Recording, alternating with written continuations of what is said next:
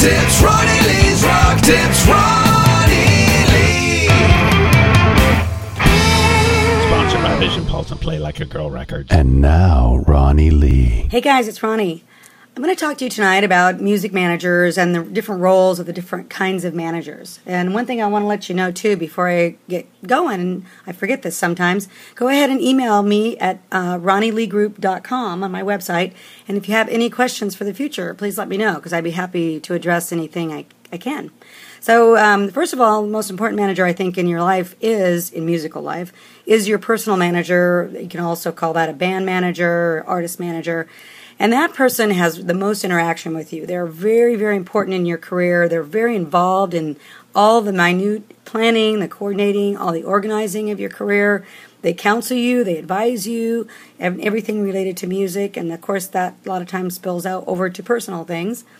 And uh, they also should know a significant amount about the music industry. They should know how record labels work, publishing companies work, uh, et cetera, booking agents, promoters, and different things. Or they should be uh, very, very uh, diligent about researching that, and they should be learning constantly because that that's really where it all begins. It's all about those contacts. So that's what they should be building up. They should be building contacts because they're going to reach out for you. Um, a lot of times I'll have people say to me, You need to get a hold of this person. I said, You know what? It's not really a very effective for me to get a hold of, say, an agent or a promoter or even a venue as as it is to have my manager get a hold of that person. It just lends a certain amount of credibility that I think is very important for the artist. It's very crucial.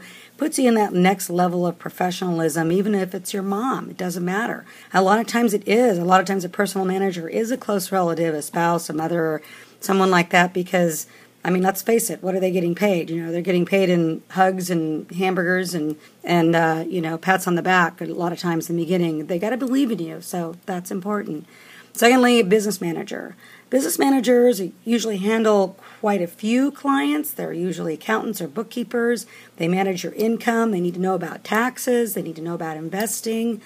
They you can you can use them to any degree that you want to, uh, either just occasionally on the on those tax issues and investing issues or they can pay your bills for you. So anything in between but they're usually related well they are they're related to managing your uh, expenses and and those type of business related licensing and and that sort of thing. Make sure that you understand too that musicians have to invest just like everybody else for those rating days right? Because they come and they go.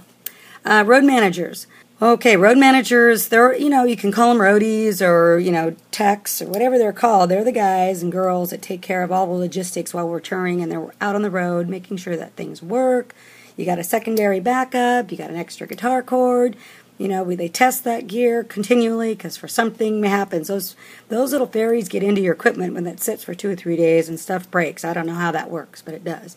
So those guys are on top of all that. Very tough job. Not always a lot of money going on there, but they they they're usually very devoted.